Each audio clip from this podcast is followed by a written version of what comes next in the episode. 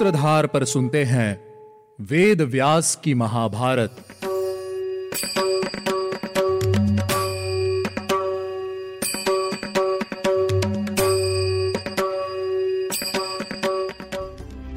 आप सुन रहे हैं सूत्रधार प्रस्तुति वेद व्यास की महाभारत। मैं हूँ आपके साथ मान्या शर्मा, जो आपको लेकर जाएगी महाभारत के युग में।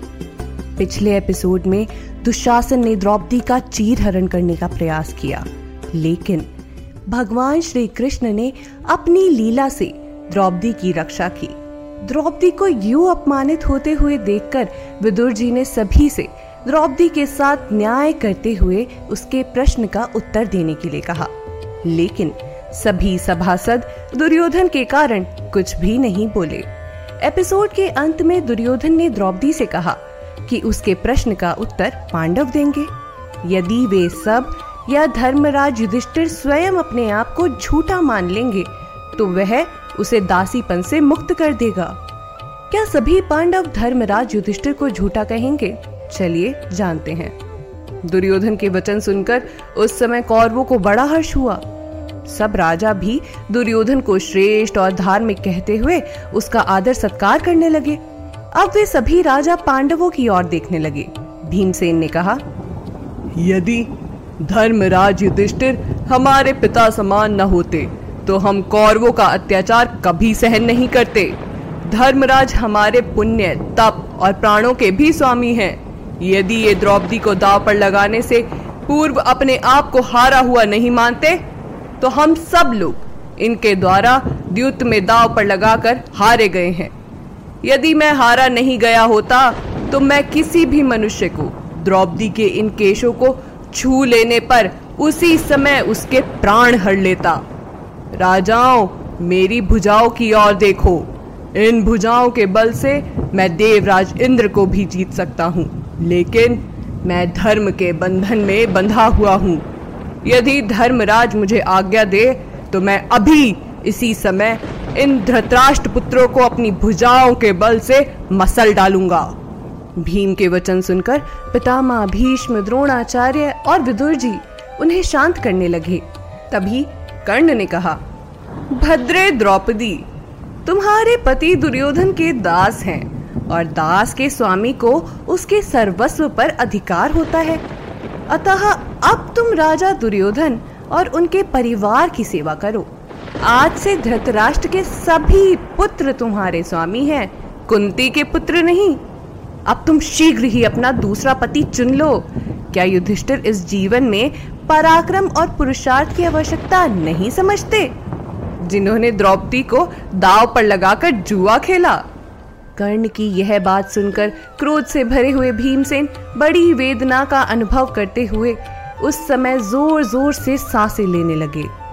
वे धर्म के पाश से बंधे हुए थे। क्रोध से उनके नेत्र लाल होते जा रहे थे। वे युधिष्ठिर से बोले, राजन, मुझे सूत पुत्र कर्ण पर क्रोध नहीं आता। सचमुच ही दास धर्म वही है जो उसने बताया है।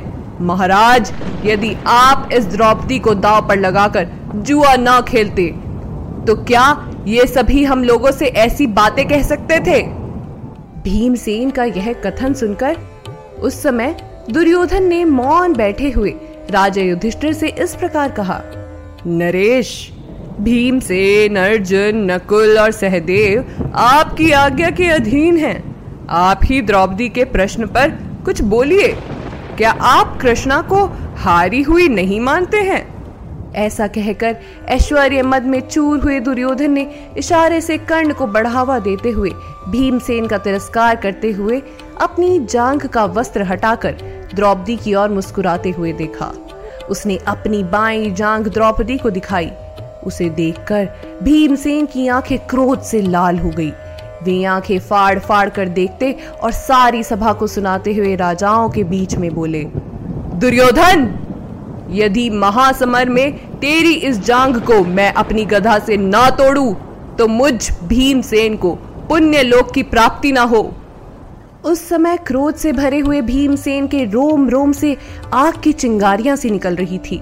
ठीक उसी तरह, जैसे जलते हुए वृक्ष से आग की लपटें निकलती हुई दिखाई देती हैं।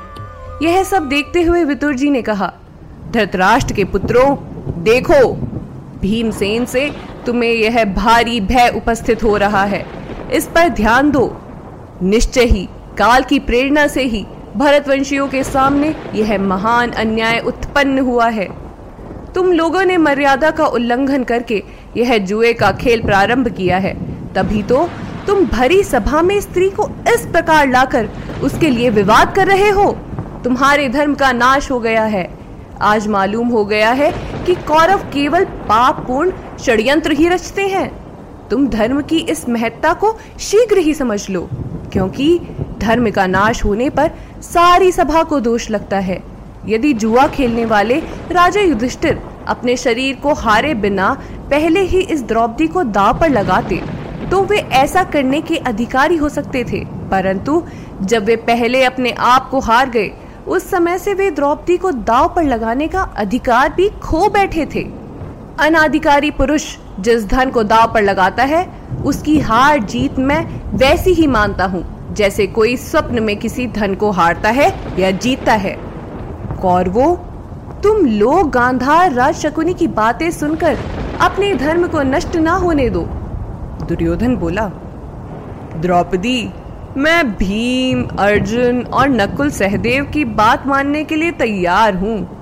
ये सब लोग कह दे कि युधिष्ठिर को तुम्हें हारने का कोई अधिकार नहीं था। फिर तुम मुक्त कर दी जाओगी। अर्जुन ने कहा राजा युधिष्ठिर पहले तो हमें दाव पर लगाने के अधिकारी थे ही, किंतु जब वे अपने शरीर को ही हार गए, तब वे किसके स्वामी रहे? इस बात पर सब कौरव विचार करे। उस समय अग्निशाला के भीतर एक गीदड़ आकर ज़ोर ज़ोर से हुआ हुआ करने लगा। उस शब्द को लक्ष्य करके सब और से गधे रेंगने लगे और वहाँ भयंकर पक्षी भी चारों ओर से अशुभ संकेत देने लगे। गांधारी ने भी उस भयानक शब्द को सुना। भीष्म, द्रोण और कृपाचार्य के कानों में भी वह शब्द सुनाई पड़ा। फिर तो वे सभी लोग उच्च स्वर से, स्वस्ति स्वस्ति, ऐसा कहने लगे। उस समय गांधारी और विदुर ने उस उत्पाद सूचक भयंकर शब्द को लक्ष्य करके अत्यंत दुखी हो राजा धृतराष्ट्र से उसके विषय में निवेदन किया। तब राजा धृतराष्ट्र ने इस प्रकार कहा रे मंद बुद्धि दुर्योधन, तू तो जीता हुआ ही मारा गया। तू श्रेष्ठ कुरुवंशियों की सभा में अपने ही कुल की महिला और पांडवों की धर्म पत्नी को इस तरह सभा में लाकर उससे पाप पूर्ण बातें कर रहा है। राजा धृतराष्ट्र ने अपनी बुद्धि से इस दुखद प्रसंग पर विचार करके पांचाल राजकुमारी कृष्णा को सांत्वना देते हुए इस प्रकार कहा बहु द्रौपदी तुम मेरी पुत्र वधुओं में सबसे श्रेष्ठ हो और धर्म धर्मपरायण सती हो। तुम्हारी जो इच्छा हो पुत्री उसके अनुसार मुझसे वर मांगो द्रौपदी ने कहा। महाराज यदि आप मुझे वर देते हैं तो मैं यही वर मांगती हूँ कि राजा युधिष्ठिर दास भाव से मुक्त हो जाएँ, जिससे मेरे पुत्र प्रतिविंध्य को अज्ञान वश दूसरे राजकुमार दास पुत्र ना कहें। धृतराष्ट्र ने कहा, कल्याणी, तुम जैसा कहती हो, वैसा ही हो। भद्रे, अपना दूसरा वर भी मांग लो। मेरा मन मुझे वर देने के लिए प्रेरित कर रहा है कि तुम एक ही वर के योग्य नहीं हो। द्रौपदी ने कहा, महाराज, मैं दूसरा वर यही मांगती हूँ कि भीमसेन, अर्जुन, नकुल और सहदेव अपने रथ और धनुष बाण सहित दास भाव से स्वतंत्र हो जाएँ। धृतराष्ट्र ने कहा तुम जैसा चाहती हो, वैसा ही हो। अब तुम तीसरा वर भी मांगो, पुत्री। तुम मेरी सब पुत्र वधुओं में श्रेष्ठ एवं धर्म का पालन करने वाली हो। मैं समझता हूँ, केवल दो वरों से तुम्हारा पूरा सत्कार नहीं हुआ। द्रौपदी ने कहा, भगवान, लोभ धर्म का नाश करने वाला होता है। अब मेरे मन में वर मांगने का उत्साह नहीं है। तीसरा वर लेने का मुझे अधिकार भी नहीं है। वैश्य को एक वर मांगने का, क्षत्रिय स्त्री को दो वर मांगने का, क्षत्रिय को तीन वर मांगने का और ब्राह्मण को सौ वर मांगने का अधिकार बताया गया है। मेरे पति दास भाव को प्राप्त करके विपत्ति में फंस गए थे। अब वे उस विपत्ति से पार हो गए हैं। इसके आगे ये स्वयं कल्याण को प्राप्त कर लेंगे। तभी कर्ण पांडवों का तिरस्कार करते हुए बोला मैंने मनुष्यों में जिन सुंदरी स्त्रियों के नाम सुने हैं, उनमें से किसी ने भी ऐसा अद्भुत कार्य किया हो? यह मेरे सुनने में तो नहीं आया है। पांडवों की रक्षा भी की तो किसने? एक स्त्री ने। कर्ण की वह बात सुनकर भीमसेन मन ही मन बहुत दुखी होकर बोले, हाय, पांडवों को उभारने वाली एक स्त्री हुई। हमारी धर्म पत्नी द्रौपदी के शरीर का बलपूर्वक स्पर्श करके दुशासन ने उसे अपवित्र कर दिया है। तभी भीम को समझाते हुए अर्जुन ने कहा, भैया, द्रौपदी सती है। उसके विषय में आप ऐसी बातें ना कहें। दुशासन ने अवश्य नीचता की है। किंतु श्रेष्ठ पुरुष, नीच पुरुषों द्वारा कही या ना कही गई कड़वी बातों का कभी उत्तर नहीं देते हैं। भीमसेन ने युधिष्ठिर से कहा राजन, यदि आपकी आज्ञा हो तो यहाँ आए हुए इन सभी शत्रुओं को मैं यही समाप्त कर दूँगा और यहाँ से बाहर निकलकर इनके वंश का भी नाश कर डालूँगा। इन राजाओं से उत्तर पाने की हमें क्या आवश्यकता है? मैं आज ही इन सबको यमलोक भेज देता हूँ। आप इस सारी पृथ्वी का शासन कीजिए। अपने छोटे भाई के साथ खड़े हुए भीमसेन ऐसा कहकर शत्रुओं की ओर बार बार देखने लगे। मानो सिंह मृगों के समूह में खड़ा हो और उन्हीं की ओर देख रहा हो। भीमसेन अपने भीतर धधकती हुई क्रोधाग्नि में जल रहे थे। तब भीमसेन को अपने एक हाथ से रोकते हुए युधिष्ठिर ने कहा, भाई, ऐसा ना करो। शांति पूर्वक बैठ जाओ। उस समय भीम के नेत्र क्रोध से लाल हो रहे थे। उन्हें रोककर राजा युधिष्ठिर हाथ जोड़कर अपने ताऊ महाराज धृतराष्ट्र के पास गए और बोले राजन, आप हमारे स्वामी हैं। आज्ञा दीजिए, हम क्या करें? हम आपकी आज्ञा के अधीन हैं। क्या राजा धृतराष्ट्र पुत्र मोह त्याग कर धर्म के अनुसार निर्णय लेंगे? ये जानने के लिए आपको लौटना होगा हमारे अगले एपिसोड में। आज के एपिसोड में बस इतना ही। उम्मीद है आपको हमारा यह एपिसोड पसंद आया होगा।